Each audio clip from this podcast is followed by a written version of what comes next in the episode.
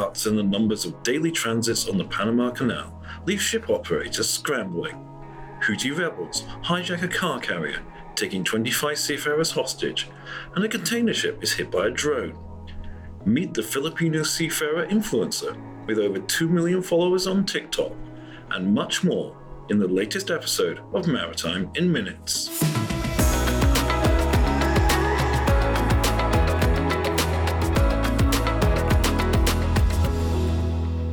Hi, this is Marcus Hand, editor of Seatrade Maritime News, and we're going to be taking a look back at the top and most interesting stories we featured on the website during November. We've got a lot to get through in the next 15 minutes or so, so wherever you are, sit back and relax as we take a look back through November in Maritime. We started out November with a story that we have come back to across the month, and that was the Panama Canal announcing drastic cuts in guaranteed daily transits as the country experienced its worst drought in 73 years. The drought and its impact on fresh water for the canal's lock system had already reduced daily transits from a normal level of around 30 to 40 per day to just 30 by the start of November.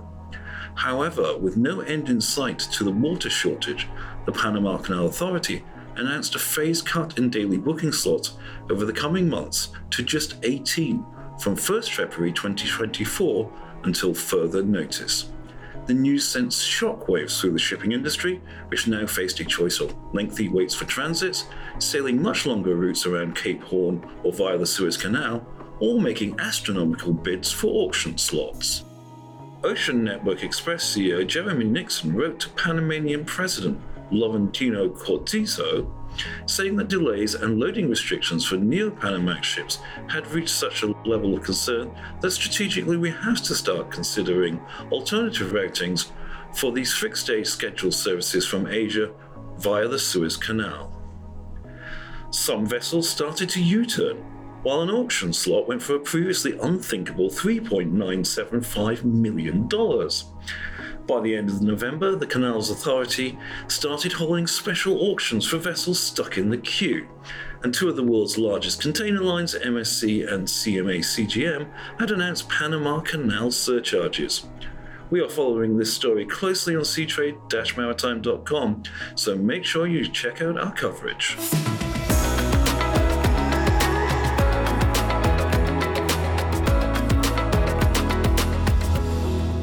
Coming to week two, and one of the more potentially attractive ways to decarbonise the existing shipping fleet is the use of biofuels, as it doesn't involve any retrofitting. However, a study commissioned by German shipowner Oldendorff Carriers showed there could be issues for the long term use of such fuels. The study involved monitoring 15 samples of B20 biofuel, consisting of 20% bio oil derived from used cooking oil blended with very low sulfur fuel oil that were bunkered by the Edwin Oldendorff in January 2022. The 15 samples were split into three separate storage groups at different temperatures. The samples were then tested regularly across eight different chemical parameters from May 2022 to April 2023. Analysis of the samples showed degradation and stability issues over time. Now, the results are far too complex for me to explain here, so please check out the link to the story in the show notes if you want to know more. For our second story in week two of November, we're heading down under. Now, the shipping industry is highly international, and the days of the national shipping company are long gone for most countries. However, this does not stop governments from thinking it might be a good idea, and the latest of these is the Australian government. Following a report by a task force established last year, the government of PM Anthony Alban is committed to delivering a fleet of 12 ships of various types crewed by Australian seafarers that can be relied upon in times of national crisis to meet Australian demand. The fleet of mixed vessel types would be paid for by a levy on international vessels calling Australian ports. Not surprisingly, Shipping Australia Limited which represents many of those international companies, did not think the Strategic National Fleet was a very good idea, describing the fundamental premise of it as utterly flawed. The body said the National Fleet would not achieve economic sovereignty, nor would it add any meaningful level of capacity nor would it cut costs, and therefore it would not be able to achieve any economic success. Will this policy actually be enacted before Australia has another one of its fairly regular changes in government? We'll keep you posted. If you're enjoying the Seatrade Maritime podcast, make sure you never miss an episode by subscribing on the app of your choice.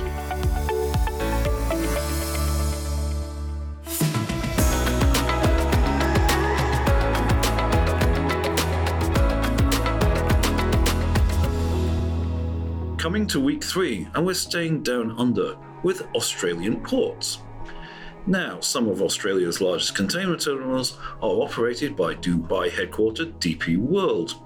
Its operations at four of the largest ports in Australia, in Sydney, Melbourne, Brisbane, and Fremantle, were crippled by hackers, forcing it to close the terminals for several days.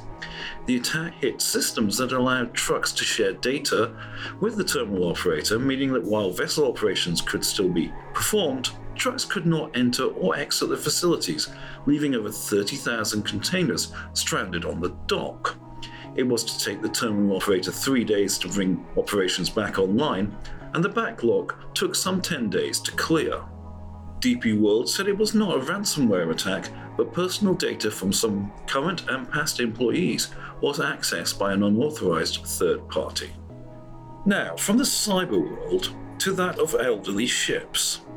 A story we ran earlier in the month on comments by analyst Alphaliner on MSC being by far the largest owner of container ships of 20 years or older got opinion writer Michael Gray musing over the merits or not of older tonnage. He noted there seemed to be an almost veiled criticism of MSC for its strategy, despite the fact it also has many very large new ships, either in its fleet or on order. Michael said you could be sure the technical staff on the MSC procurement team would have been looking very carefully at the ship's maintenance regime. He added that good second hand tonnage will always be worth looking at, although the timing of such purchase is crucial now, Michael's article piqued my interest as to what others in the industry thought, so I posted the story on my LinkedIn feed, asking the question Is an old ship a bad ship? Now, we had lots of comments from readers, so thank you so much for taking the time to respond. The responses were quite split, with some noting the timing and high prices MSC had paid, and others the cost of environmental compliance for such vessels as the EU emissions trading scheme comes into force next year. But on the flip side, there were comments from some about how old vessels were the best they had ever served on, and the key factor of how well the vessel is maintained. Now, be it an old ship or a new ship, it's not going anywhere if it hasn't got any seafarers on board. The week of 20th November found me back in Manila for one of my favourite events on the calendar Seatrade Maritime Crew Connect Global. As the event was about to kick off, I sat down with Henrik Jensen, CEO of Danica Crewing, to discuss the results of their survey of over 6,000 seafarers. The survey showed that across all senior officer ranks, salary increases had been of around 10 to 15% regardless of nationality. Now, while wage increases of 10 to 15% may not sound that dramatic relative to inflation rates in double digits in some countries, Henrik noted that with salary payments primarily in US dollars, many seafarers gain significantly in relative terms due to the exchange rate with the currency in their home country. However, while he believes the wage market is currently in seafarers' favour, it may not stay that way due to depressed dry bulk markets and the collapse in container shipping. Henrik said, I think you will see for 2024 the likes of the container and bulker owners will be much more careful with their costs. Meanwhile, a recurring theme of many of the discussions at the conference was how to reach out to and attract young people to take up a career at sea. Enter Filipino cadet Ivan Guzman, a veritable social media celebrity with 2.2 million followers on his TikTok channel, where he talks about his work and life at sea. Speaking to the conference about the type of content he produces, Ivan explained.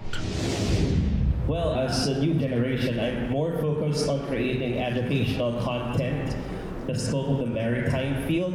So I'm only limiting myself into what I learned at the university. But when I went on board, everything that I learned on board, I compressed it into thoughts and create videos for those seafarers that want to learn something, and for those seafarers who are currently studying and will be able to enter the portals of the maritime industry.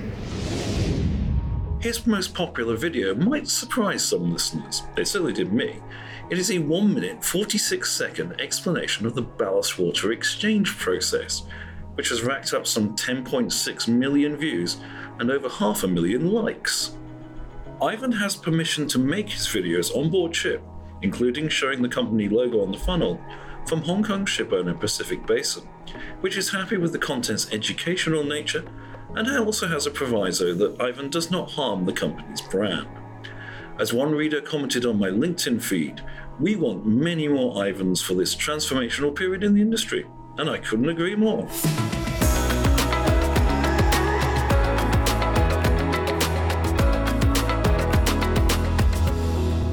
Rounding out in November, we have a rapidly developing crisis with commercial shipping, in particular Israeli linked vessels, being targeted in attacks in the southern Red Sea and the Gulf of Aden.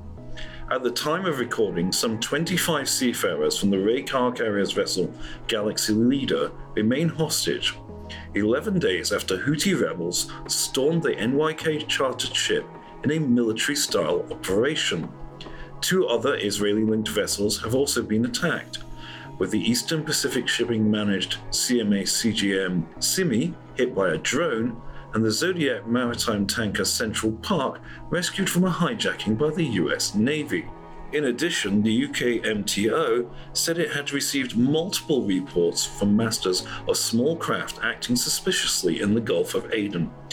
The incidents have brought huge concern from the industry. The International Chamber of Shipping stated in all cases, these vessels are conducting their right of freedom of navigation and innocent passage. The attacks are a flagrant breach of international law and maritime laws by paramilitary forces in Yemen. These attacks must stop immediately and innocent seafarers released. We will be following this story on Seatrade Maritime News and hope for the speedy and safe release of the kidnapped seafarers. That is all we have time for on this episode of Maritime in Minutes.